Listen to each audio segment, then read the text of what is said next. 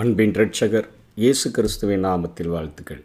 நாளிலும் ஆமோஸ் தீர்க்கதரிசியின் புஸ்தகம் எட்டாம் அதிகாரம் ஒன்றாம் வசனத்திலிருந்து பத்தாம் வசனம் வரையிலும் நாம் கற்றுக்கொள்ளப் போகிறோம்.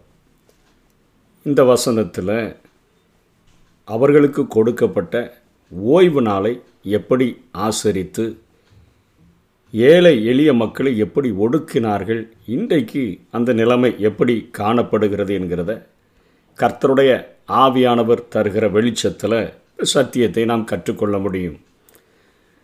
இதோ பழுத்த பழங்களுள்ள ஒரு கூடை இருந்தது என்று சொல்லி நேற்றைய தினத்தில் அந்த பழுத்த பழங்களுள்ள கூடையானது இனிமே மனிதர்கள் பழம் பழுக்கும்போது அதை பறித்து எடுத்து கொள்வார்கள் அதுபோன்று அசீரியா இஸ்ரவேலுக்கு செய்யும் அதாவது நியாய தீர்ப்பு ஹண்ட்ரட் பர்சன்டேஜ் அது நிறைவேறப் போகிறது. இனிமே ஆமோசை போல ஆட்கள். யாக்கோபு சிரித்து போனானே அவன் யாரால எழுந்திருப்பான்னு சொல்லி மண்டாடி ஜெபித்தாலும் கூட நான் மனஸ்தாபப்பட மாட்டேன் கட்டாயம் அவர்களுடைய வாழ்க்கையில். இந்த தண்டனையை ஆசிரியர்கள் மூலமாக நான் கொடுக்க போகிறேன் என்று சொல்லி ஆண்டவர் பேசிவிட்டதை பார்க்கிறோம். பழுத்த பழங்களுள்ள ஒரு கூடைய. இப்போது இந்த அதிகாரத்தில் என்ன சொல்கிறார்னு சொன்னால் ஆண்டவர் அந்நாளில் தேவாலய பாட்டுக்கள் அலறுதலாக மாறும். எல்லா இடத்திலும் திரளான பிரேதங்கள் புலம்பல் இல்லாமல் எரிந்து விடப்படும் என்று கர்த்தராகி ஆண்டவர் சொல்லுகிறார். தேலவா தேவாலயத்தில் பாடக்கூடிய பாட்டுகள் இன்றைக்கி எப்படி அலறுதலாக இருக்குதோ அதே போலத்தான் அந்த நாட்களில் என்ன பாடுறோன்னே சொல்லி புரியாமையே பாடும்படியாக துக்கத்தின் நிமித்தமாக அலறக்கூடியவர்களாக மாறிவிடுவார்கள். எல்லா இடங்களிலும் திரளான பிரேதங்கள் புலம்பல் இல்லாமல் எரிந்து விடப்படும் என்று சொன்னால் ஒரு யுத்தம் அசீரியாவினுடைய யுத்தத்தை குறித்து தான் இங்கே ஆமோஸ் பேசுகிறார். அத்தனையாக பிணங்கள் விழுகிறபடியினால் அவருடைய வாழ்க்கையே கசப்பாகி அவர்கள் பிரேதங்களை எரிந்துவிடக்கூடிய ஒரு சூழ்நிலை உண்டாகும் என்று சொல்லுகிறார். அதற்கு இப்படிப்பட்ட மிகப்பெரிய தண்டனையை நான் உடனே நிறைவேற்றுகிறேன். எதுமே வேண்டுதல் செய்தாலும் நான் மன்னிக்க மாட்டேன்னு சொல்கிறதுக்கு அவர்கள் செய்த பாவங்கள் தான் என்ன என்று சொல்லி நாம் பார்க்கும் பொழுது இந்த பாவத்திற்கு இவ்வளோ பெரிய தண்டனையா என்று சொல்லி நாம் அறியாதபடி நிர்விசாரமாய் வாழ்கிறபடினாலே இந்த கீழே உள்ள வசனங்களில் இருந்து அந்த காரியங்களை நாம் கற்றுக்கொள்ள முடியும். என்ன செய்கிறாங்க தேசத்தில் சிறுமைப்பட்டவர்களை ஒளிய பண்ண எளியவர்களை விழுங்கி நாங்கள் மரக்காலை குறைத்து சேக்கல் நிறைய அதிகமாக்கி கள்ளத்தராசினால் வஞ்சித்து தருத்திரர பணத்துக்கும் எளியவர்களை ஒரு ஜோது பாதரட்சைக்கும் கொள்ளும்படிக்கும் தானியத்தின் பதரை விற்கும்படிக்கும் என்று சொல்லி இங்கே தொடங்குகிறதை பார்க்கிறோம். அதாவது தேசத்தில் ஏழை எளிய மக்களை ஆண்டவர் நேசிக்கிறார். இங்கே வியாபாரிகள் செய்கிற பாவங்களை குறித்து ஆண்டவர் பேசுகிறார். நாங்கள் மரக்காலை குறைத்து அதாவது மரக்காலை அதை கொஞ்சம் நிரம்பி விழும்படியாக ஆண்டவர் அதை அளக்கச் சொல்லுகிறார சேக்கல் நிறையை அதிகமாக்கி அப்படின்னு சொன்னால் அவர்கள் தாங்கள் வைத்திருந்த அந்த எடைக்கற்களினுடைய நிறைகளை அவர்கள் அதை ஏமாற்றுகிற காரியங்களாக மாற்றி இந்த நாட்களெல்லாம் பார்த்தீங்கன்னா ஒரு கிலோ எடை அப்படின்னு சொல்லி ஒரு கல் இருந்துச்சுன்னா கீழேயே சுரண்டி எடுத்துடுறாங்க.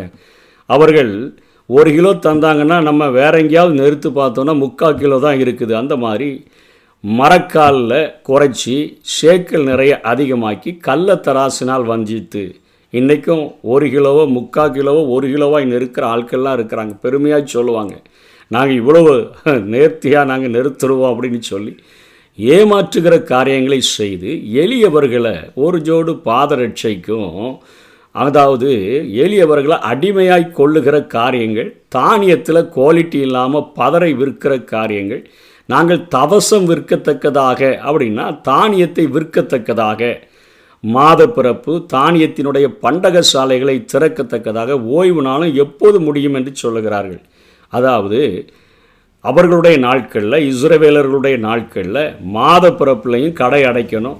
மாத பிறப்பில் எக்காலம் ஊதும் பொழுது சங்கீதம் எண்பத்தி ஒன்று மூணில் பார்க்குறோம். மாத பிறப்பில் அவர்கள் எக்காலம் ஊதும்போது அவர்கள் ஓய்வு நாளை போல் அதை ஆசரிக்க வேண்டும். அவர்கள் ஓய்வு நாளையும் ஆறு அதாவது ஏழாவது நாளையும் பரிசுத்த நாளாக ஆசரிக்க வேண்டும். ஆகவே எந்த ஒரு வேலையும் செய்யக்கூடாது வியாபாரம் பண்ணக்கூடாது.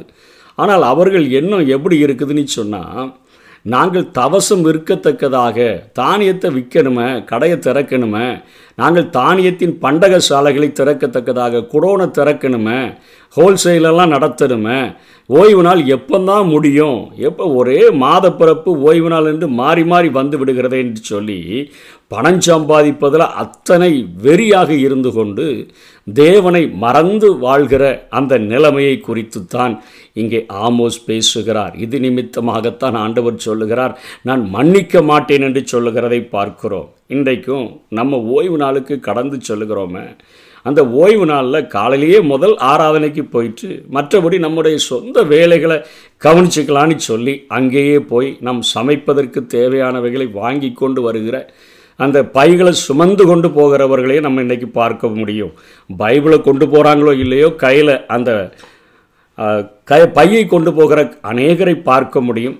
ஆலயத்துக்கு காலையில் முதல் ஆராதனைக்கு போயிட்டு வந்துட்டேன்னு சொல்லி தங்களுடைய தானியம் விற்கத்தக்கதாகன்னு சொன்னால் இன்றைக்கி கடை வச்சுருந்தாங்கன்னா கடையை திறக்கத்தக்கதாக குடோன் வச்சுருந்தாங்கன்னா குடோன் வ- திறக்கத்தக்கதாக ஓய்வு நாளை அந்த ஒரு நாளை ஆண்டவருக்கென்று கொடுக்காதபடி வாழ்கிறவர்களுக்குத்தான் ஆண்டவர் சொல்லுகிறார். பழுத்த பழங்கள் உள்ள கூடையை போல் அவங்க இருக்கிறாங்க.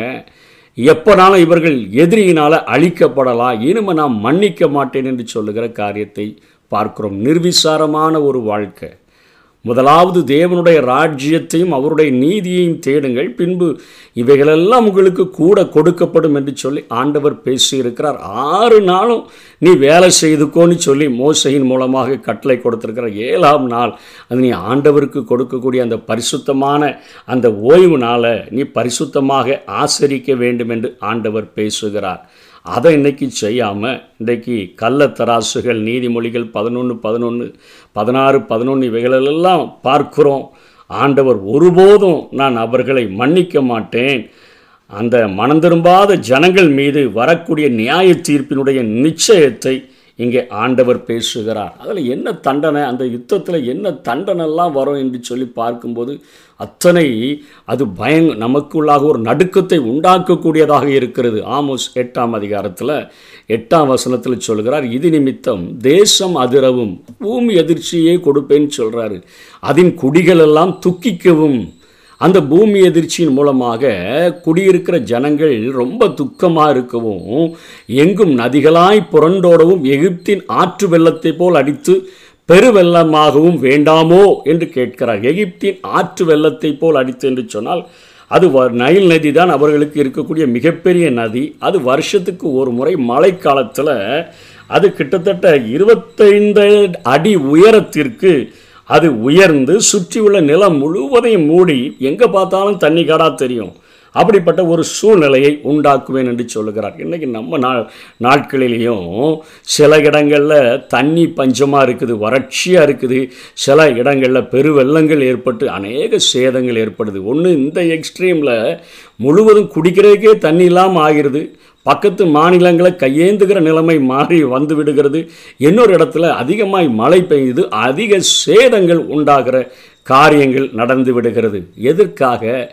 ஓய்வு நாளை பரிசுத்தமாய் ஆசரிக்க முடியாத அந்த ஜனங்களின் நிமித்தமாக அந்த முதலாவது தேவனுடைய ராஜ்யத்தையும் அவருடைய நீதியையும் தேடாதவர்களின் நிமித்தமாக இவ்வளோ பெரிய தே ஒரு சேதத்தை அதாவது எகிப்தினுடைய ஆற்று வெள்ளம் இருபத்தைந்து அடி உயரத்துக்கு எழும்புதே எங்கெல்லாம் தண்ணிக்காடாக இருக்குதோ அதே போல் அசிரியாவின் மூலமாக உன் தேசத்தில் நான் ஏற்படுத்தக்கூடிய அழிவு இத்தனை கொடுமையாயிருக்கும் என்று சொல்லி இங்கே ஆண்டவர் ஆமோஸின் மூலமாக பேசுகிறார். அந்நாளிலே நான் மத்தியானத்தில் சூரியனை அஸ்தமிக்க பண்ணி சூரிய கிரகணத்தை ஏற்படுத்தி பட்டப்பகலில் தேசத்தை அந்தகாரப்படுத்தி உங்கள் பண்டிகைகளை தூக்கி பாகவும். அதாவது பண்டிகையை சந்தோஷமாக இருக்கிறதுக்கு தான் கொண்டாடுறாங்க. அதை நான் துக்கிப்பாக மாற்றுகிறேன் என்று சொல்லுகிறார்.